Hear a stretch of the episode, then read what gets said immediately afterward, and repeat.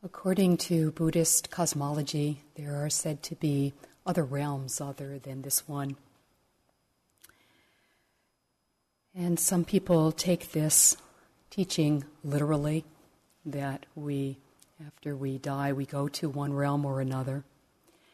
And many people take this in a different way, that these different realms are ways to look at our strongly developed tendencies of mind, that they're manifestations of our states of mind, and that they are the different realities that we experience from moment to moment. So the human realm is this one. It's in the middle. It's said to be in the middle of both a lower realm and a higher realm.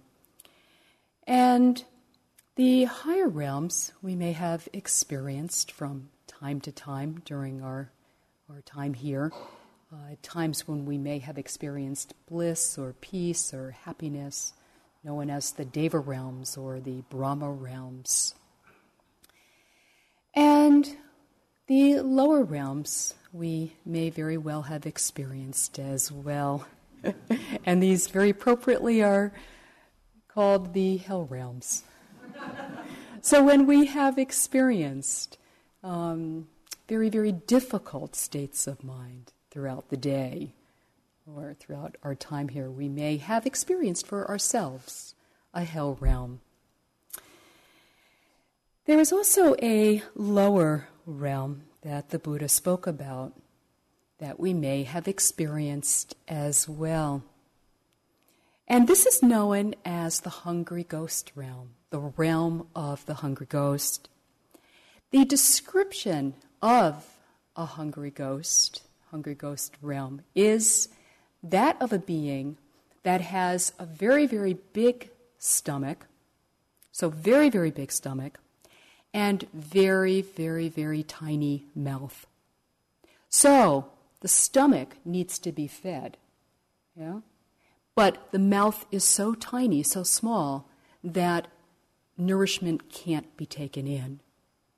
And so in this description, there is deprivation and impoverishment.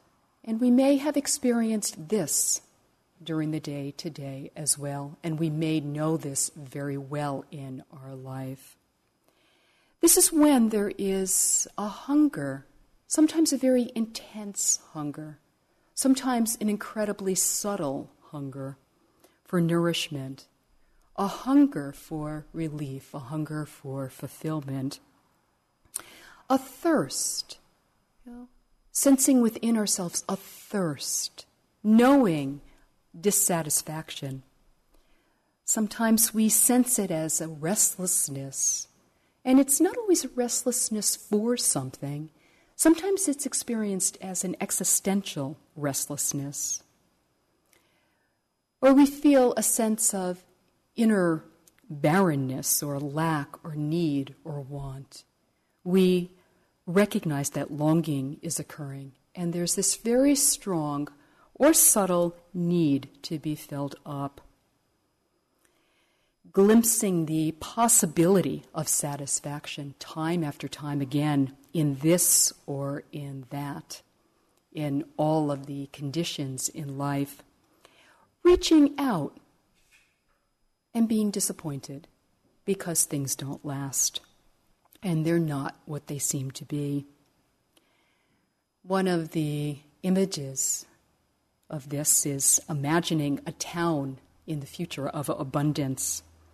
And one starts moving towards that town, thinking that it's going to contain what we want, what we need, what we have to have. And then we get up close and we realize that it's a mirage. And we can think this way over and over again, constantly reaching out, recognizing it's a mirage, and over again, finding ourselves quite exhausted. The hungry ghost realm is that state of mind of having to get, having to become, having to have, having to accumulate. And the hungry ghost, and this is a really important point, the hungry ghost is inherently insatiable. As long as it endures, it maintains a sense of lack. We live in the hungry ghost frame of mind each time we seek lasting happiness from that which can't offer it, from that which is impermanent. Now the mirror image of the hungry ghost is contentment. And in the ordinary use of this word, contentment, in the ways that we've been educated and have learned to use this word in our lives, oftentimes contentment means having what we want, when and how we want it. And we see its fragility. You know, we see that so much is out of our control. And so this definition of contentment is quite a fragile definition. We see that our health is oftentimes out of our control, no matter how much we try to take care of ourselves and how many vitamins we take and how much nourishing food we use. We find that our health is out of our control. Our age is out of our control. Inevitably, it doesn't not happen to anyone that we grow older. Our relationships are often out of our control. So many things are out of our control that we wish weren't. In our dependence on outer conditions, we find ourselves endlessly disappointed. In the Buddhist teaching, there is a different kind of contentment that is not actually based on conditions having to be a certain way. It's a contentment that can be touched, that we can touch, despite our inability to control events. This kind of contentment, you could call this the stable kind, is nourished through our willingness to sit with the hungry ghost, to sit with our hunger, whether intense craving or whether very, very subtle craving. To sit in the midst of the hungry ghost realm means to sit with our hunger, to connect with our wanting, with the understanding that trying to feed the hungry ghost perpetuates this mind state. We need to learn how to care for the hungry ghost without giving it what it wants. Yeah. In other words, to offer it compassion, to not be lost in shame and embarrassment because of our needs, because of our wants. And at the same time, not trying to feed it with food that is not nourishing, that actually cannot be taken in. And this is where we might want to offer the hungry ghost, whether it has arose today or arises during our time here, or whether we see this as a pattern and a habit in our life, find ourselves oftentimes dwelling in the realm of the hungry ghost, what the hungry ghost really finds to be satiating is the food of the Dharma, Dharma food.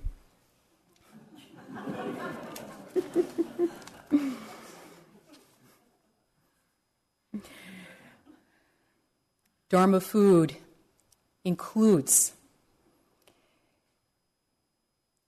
observing and offering a sense of restraint to our actions and our speech so that we are not acting on our craving, on our hunger, in ways that are going to hurt ourselves and others. That's one level of Dharma food. Another kind of Dharma food is samadhi and focused attention. Because in focusing the mind and encouraging samadhi, fullness of heart, we sense a fullness within. And so we don't need the unnourishing food quite as much. You know? We find our fullness from within our own hearts and don't have to take that which is unnourishing and sometimes extraordinarily unnourishing and sometimes quite harmful. The third kind of Dharma food is the food of wisdom, which means observing and seeing into wanting and hunger and desire, to be able to see its true nature, to be able to dismantle it, to allow it to dissolve, to see it exactly as it is. So the first step is that of recognition. We may not always even notice how much we reside in the realm of the hungry ghost, in the busyness of our daily life. Now, sometimes with particular situations, we poignantly know it. We extremely know it. And other people around us can't help but know it as well. But oftentimes it really hits us when we come on retreat and we're out of our usual busyness. You know, we live a simpler life. And we can't just fill ourselves up in the ways that we're used to filling ourselves up. It's handy just to know that it's not one's own refrigerator, you know? That one can't just immediately go to the refrigerator, or the phone rings and it's not for you. It's it's a very, very helpful thing, and one can begin to discover the depth of the hunger in this environment, which is absolutely essential. What we don't know is there can never be dissolved. So when we see something is there, then we can bring our practice to it, and change is possible. On retreat or off retreat, we can find ourselves entangled in planning. We can set up goal after goal after goal for ourselves, investing these goals with the power to give meaning to our lives. We inflate them in our minds, and we get very engrossed in when I get, this or that. When I become maybe another person. When I create, when I experience in the realm of meditation. This is not fine. When I experience whatever I think I have to or need to experience, when I get rid of, when I meet this person or that person, am in this relationship or that relationship, this teacher or that teacher, always something projected out into the future. Whether we attain our goals or whether we don't, the result is often a sense of instability and anxiety and restlessness, because we're always on the edge. Never is there contentment in the here and now. Never are things fine right here and now. We're always on the edge of the next moment. Something happening in the future that is going to be ultimately satisfying. I try to confine myself to one Tofu Roshi story, a retreat, but I have a good one. Sometimes on retreats we, as I said, experience this hunger more, and obviously this practitioner did. Dear Tofu Roshi, every time I sit a retreat, I am overcome with the desire to go out for ice cream. In between retreats, I don't think much about it. There is an excellent ice cream store around the corner from Arzendo, just 5 minutes walk away. And during meditation, we have a break for 20 minutes after each meal. So the last retreat I was on, I planned it all out. During early morning meditation practice, I thought about a caramel sundae with Rocky Road ice cream. I continued to think about it all during our breakfast of rice cereal, seaweed and carrots, and fermented bean curd. When the break came, I set out for the ice cream store, gazing casually at the sky and trying to look as though I was just seeing things as they are.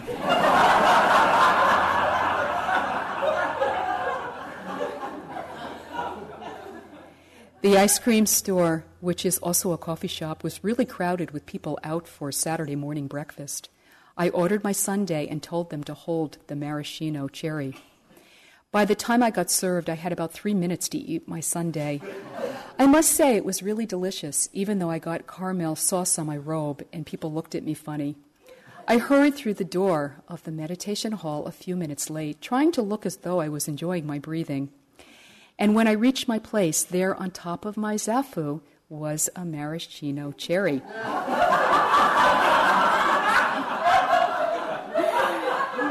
What does this mean? I felt so embarrassed I hid it in the fold of my suture card. Love, Sue Ann.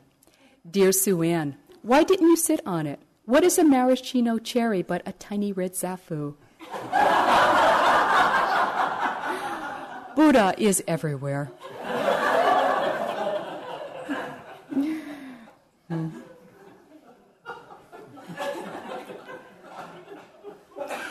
We need to, first of all, value contentment in order to move in the direction of contentment. It is really a big burden of thinking that we need to, have to, sometimes sensed as an obligation to fulfill our desires. I remember, this is a little bit of an extreme case, but I remember teaching a class many years ago on the hindrances, and as many of you know, desire is one of the hindrances. And after the first talk on desire, someone came up to me and she said, "Oh, I'm so relieved I don't have to try to get everything I think I have to have." You know, that sense of taking a breath and realizing that it wasn't her obligation to try to fulfill each desire that she had. Observing our cultural values that feed our discontent, because the hungry ghost is conditioned not just by our personal experiences, which certainly are fundamental to this realm. You know, certainly there is more hungry ghost or less dependent on one's personal history. So, of course, this is true. At the same time, in a way, we're a hungry ghost culture here, you know, in this part of the world and in the world at large these days, too, because of the advertising culture that we can't help but come into contact with. I have a little advertisement that I don't want you to think I hate California. We were just out there, and it was really beautiful and quite wonderful and spacious. But the advertisement is, "California, where good enough isn't." You know? Talk about craving. You know? Talk about desire. The culture is geared towards not just the promise of satisfying desires, but also, as we know, towards arousing desires, you know, enticing. So that, of course, we have to get what is promised to us. As I said, there can be such a relief in knowing that we don't have to be compelled to cooperate. To be mindful at times and to examine, to investigate the various mottos that we have in life can be quite instructive and interesting.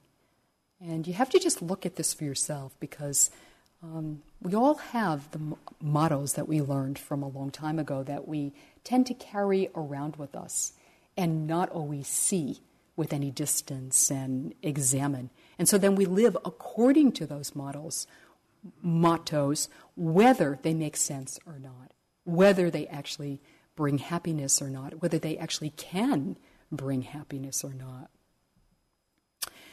One of the mottos that I saw for myself at a certain point in the practice, with a little bit of help from Michael, is wanting to have my cake and eat it too. I realized that from a very early age, I actually thought that that was possible. I was living my life somehow thinking that I could have two conditions at the same time that were clashing. You know, one example is in early days of practice, thinking that I could fantasize wildly as much as I wanted to and still have a peaceful mind. Yeah, I thought that in the early days.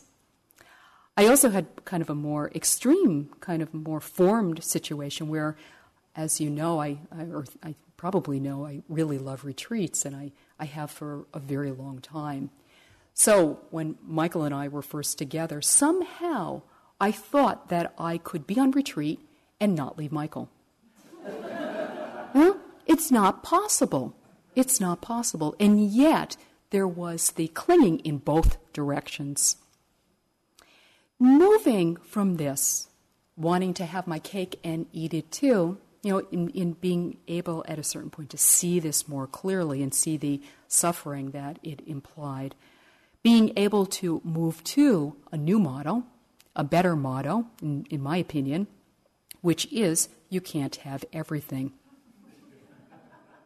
Much peace, much happiness in this particular motto. Now, you could say that, you know, I got depressed and resigned, but that's not what happened. It was actually an acceptance of the fact that two conditions cannot be at the same time. You know?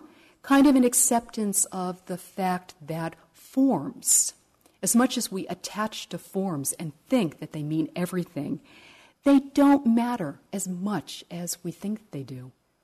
You know? Because they're limited. It's not the whole of life.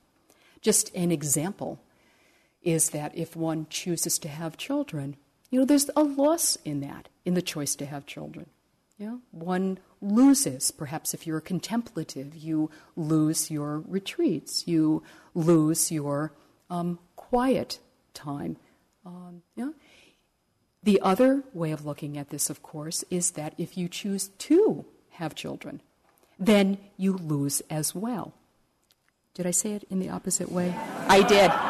I did. Okay. If you choose not to have children, one loses as well. It's such a great joy to have children. It's such a wonderful thing to be a parent. You know, wonderful things occur out of that. You know? And so you lose too. I think this is a very Theravadan approach, because maybe somebody else would say you win either way. So I'm certainly in a particular lineage here. But you know, that's just another way of looking at it, that there's loss and you can't have both. You can't be a parent and not be a parent. Some people try, but you know, there's an enormous degree of suffering that comes out of that because it's not passable. I do feel that Michael and I have found the middle path with nephews and nieces. When we cling to one form, when we've chosen another, there is going to be suffering. You know, when we're clinging to one form, when we've actually decided and committed to another form, the result of that is going to be suffering. Because there's going to be a constant not being able to get behind our decision. There's going to be a constant division, dividing, a fragmentation that is occurring. So in the embracing of the form that we've chosen, as long as it's wholesome and reasonable, to see if it is possible to get behind it and to let go of our thoughts and our ideas and our fantasy life. You know, that has to do with how happy we would have been if we had chosen another form. No? It's really the realm of the hungry ghost. Commitment to a form is generally necessary in this life. You know, sometimes people try to commit to no form. And sometimes this works. Oftentimes it just drives people crazy and people around us crazy as well. Form is form. It's necessary to pay attention to it, and at the same time, it's just form versus a fullness within that we can discover in the midst of whatever form we have committed to. I have a very beautiful kind of story about Ryokin who was a Zen master. Ryokin, a Zen master, lived the simplest kind of life in a little hut at the foot of a mountain. One evening, a thief visited the hut, only to discover that there was nothing in it to steal. Ryokin returned and caught him. "You may have come a long time. You may have come a long way to visit me," he told the prowler, "and you should not return empty-handed. Please take the clothes. Please take my clothes as a gift." The thief was bewildered. He took the clothes and slunk away. Ryokin sat naked, watching the moon. "Poor fellow," he mused. "I wish I could give him this beautiful moon." Yeah. This is really indicative of the inner fullness that is within us, that we experience and pull out of us as we practice, in our commitment to this form, this practice.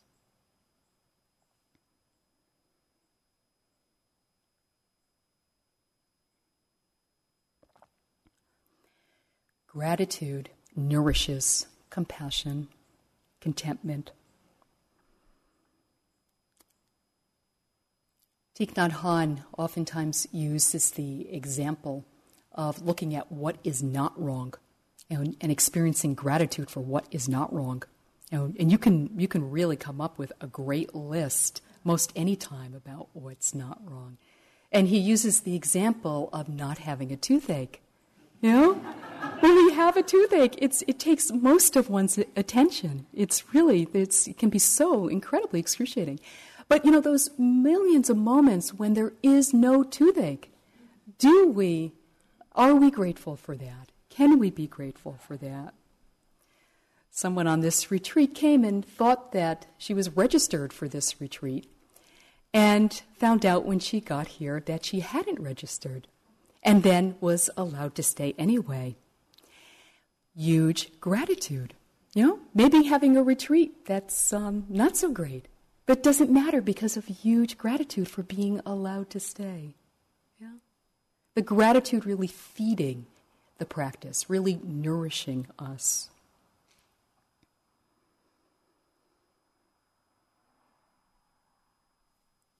And if we really need to nourish gratitude in other ways, we can pay attention to this story about the rabbi. This poor man had come to the end of his rope, and he went to his rabbi for advice. "Holy rabbi," he cried, "things are in a bad way with me and are getting worse all the time. We are so poor that my wife, my 6 children, my in-laws, and I all have to live in a one-room hut. We are getting in each other's ways all the time. Our nerves are frayed, and because we have a lot of troubles, we quarrel. Believe me, my home is a hell, and I'd sooner die than continue living this way." The rabbi pondered the matter.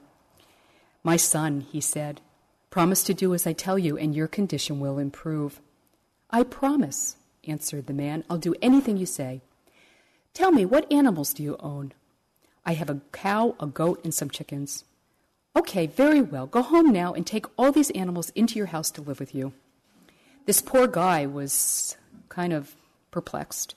But since he had promised the rabbi, he went home and brought all the animals into his house. The following day, he returned to the rabbi and he cried, "Rabbi, what a misfortune have you brought upon me. I did as you told me and brought the animals in, and now what have I got? Things are worse than ever. My life is a perfect hell. The house is turning into a barn. Help me, Rabbi, help me." "My son," he replied, "go home and take the chickens out of your house." So the poor man went home and took the chickens out of his house. Not long after this, he again came running to the rabbi. "Holy rabbi," he wailed, "help me, save me. The goat is smashing everything in the house. She's turning my life into a nightmare." "Go home," he said, "and take the goat out of the house." The poor man returned to his house and removed the goat. But it wasn't long before he again came running to the rabbi, crying loudly, "Oh my goodness, Rabbi, the cow has turned my house into a stable. How can you expect a human being to live side by side with an animal?" "You're right, 100 times right," agreed the rabbi. "Go straight home and take the cow out of your house." And he went home and took the cow out of his house. A day had passed, not a day had passed, before he came running again to the rabbi. "Rabbi," he cried, his face beaming, "you've made life so wonderful again for me. With all the animals out, the house is so quiet, so roomy, and so clean. What a pleasure. What a pleasure." You know, sometimes we need a little tough medicine in terms of understanding what we truly can be grateful for. As our enjoyment of things becomes more refined, which is what happens as we practice just sitting and just walking and being aware and mindful of whatever it is that we're doing, everything becomes more refined, and so enjoyment becomes more refined as well. In other words, we don't need as much stimuli. We don't need the crudeness of things to wake us up. You know, we can find within something that is very, very subtle, very, very refined. And in this, the smallest of things can be enjoyed. As Basha, who was a very, very, very old woman who was very, had a lot of things going on with her body, she said, "Happiness by me is a hot cup of tea on a cold day." And really meant it. Really meant it.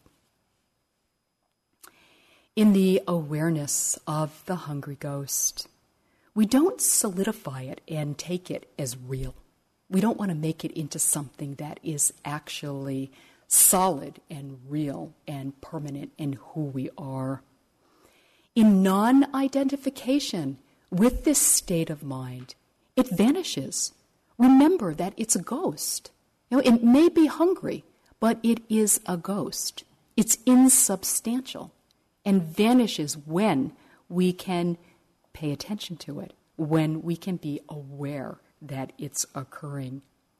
We want to see it as it is, as a momentary state of consciousness. You know, it may, of course, very well be a place that we spend time in and have spent time in. You know, it may be a habit and a pattern. And if we see it in the here and now, in a sense confine it to the here and now, then we are more able to bring the kind of attentiveness to it that it actually requires, to be able to see into it as it is and allow for dissolving. As contentment grows and as the hungry ghost dissolves, we can act and we can live not out of inner desperation, but instead out of wisdom and out of love. There can be a growing capacity to look at life in a calm and a caring way, even in the difficult situations that we find ourselves in. Many years ago, Michael and I lived in an apartment that was on the first floor. It was a building of apartments, and we were on the first floor. And one morning, really early in the morning, quite early in the morning, we were woken up by this huge clattering happening, really loud sounds. And, of course, we woke up and looked at each other and thought, you know, it's somebody who's broken in. It's a burglar or murderer or something like that. And we jumped up and we went towards the source of the sound. And we realized that the source of the sound was in the kitchen. And we just saw this blur of activity, this blur of energy occurring in the kitchen. And it took us a few minutes to notice what it was. And we finally saw that it was a squirrel. And that this squirrel was making a huge racket because he was, or she, whichever one, was going across the kitchen.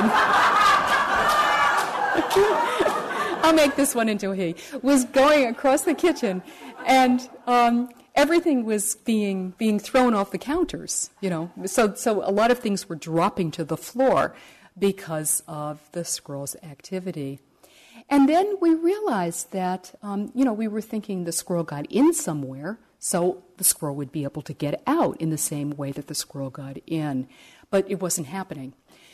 So Michael went over and opened a window in the kitchen to give the squirrel more of a chance to get out. You know, there's the window, you know, pretty big window. And we were pointing, you know, at the window.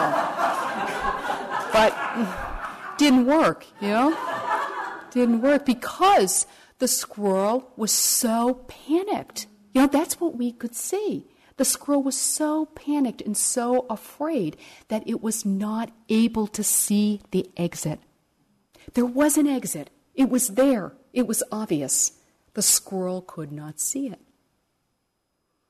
I can't actually remember how the squirrel got out. I think we opened the door and opened more windows and left, you know, because give it some space so that he could find his own way out. But I actually had the same experience when I was practicing in Thailand. One of the monks very kindly gave me some bananas, and I didn't know that I needed to eat the bananas right away or else there would be a problem with some animal form or another. So I put them in this this kind of place that I had other things that was outside. It was kind of a mesh storage area, and it was way high up. And so I thought, this is probably going to be okay because the other animals that I had encountered, the scorpions and this and that, were not going to be able to climb up there. I mean, something I found out, of course, is that animals are remarkable. I mean, they can climb anywhere. It's just kind of amazing. But anyway, I put the bananas in this mesh container, and I went to sit. And then all of a sudden, hearing this huge kind of clatter coming from this thing that only had bananas in it. So what was going on? How could the bananas be doing this? And then I, of course, saw that there was a squirrel in, and I thought, how did the squirrel get in? You know, it's kind of very small. They can get in very, very small areas, I guess. It's kind of a remarkable thing. So I opened the door again so that the squirrel could get out. But again, so panicked, so afraid, it wasn't able to see its way out. This is called squirrel mind.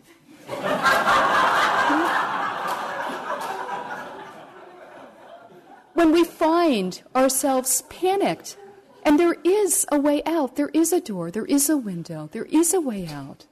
Yeah? And someone's even pointing the way out to us. But we get afraid, we panic. And so we adopt the mind of a squirrel. If we can see this, it can help. We can quiet down. We can calm ourselves. And we can look in a different way, you know, without this sense of agitation and of panic. Contentment is based on our willingness to expand our viewpoint, to see things from a bigger perspective, a larger perspective. And when we do, there is the possibility of discovering a sacred contentment, a contentment in which there is a creativity present in each moment, regardless of the way conditions are, regardless of what is happening, regardless of whether we like the conditions that are occurring or not. We touch this sacred sense of contentment that is there for us all the time. The Buddha said, don't hold on to anything. You know, don't cling to anything. Because when we cling to anything, we can't touch the very essence of life. We're preoccupied, we're lost with that which can't offer lasting happiness. There is very much a connection between hunger and contentment. The connection is that when we're blindly reaching out towards that which is ultimately unnourishing, we may miss the serenity within. When our clinging relaxes itself, eases itself, our true nature has a chance to shine through. As attachment is reduced and inner space is revealed. And this is the very beginning of contentment. We want to become ever more familiar with this space in which nothing is happening. Or maybe I should say nothing and everything is happening.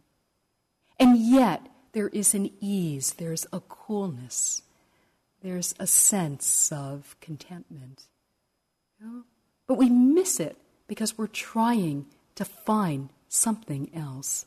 So familiarizing, you know, more and more intimacy with this space, more and more familiarity with this sense of ease, of nothing happening. Instead of clinging to our desire for happiness, we settle naturally into our lives. You could say this is a great description of practice, settling more naturally into our lives, recognizing that whatever we meet is our life.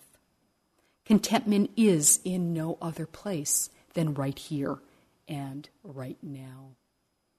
One of my really, truly wonderful teachers in this life was a forest master named Mahabua, Ajahn Mahabua, who is still alive in Thailand right now. He's in his 90s.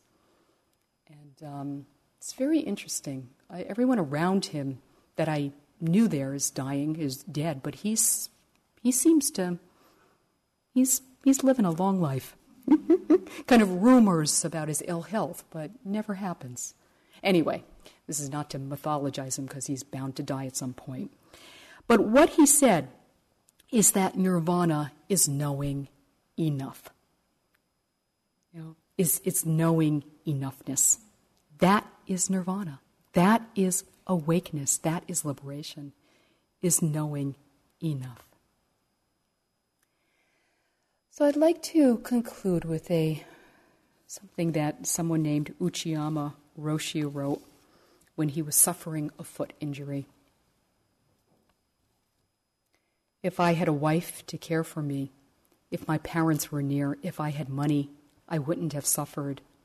In my dust-covered room, laying on ragged quilts, recalling Job, I can bear this hard pain. I am grateful. People worry, what if I lose my savings? What if I become ill and lose my job? Always framing their thoughts, what if? They're afraid, though their fears are groundless. Although I'm ill, without savings or income, unable to eat, even if I starved, I wouldn't think it strange.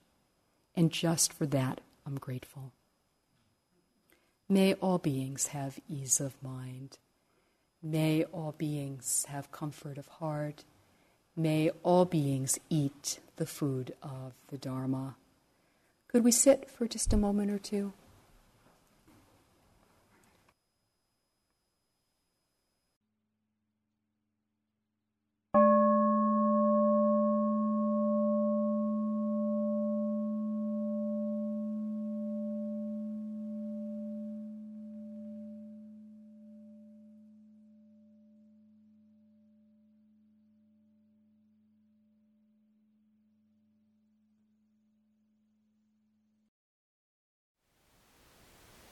Thank you for listening. To learn how you can support the teachers and Dharma Seed, please visit dharmaseed.org/donate.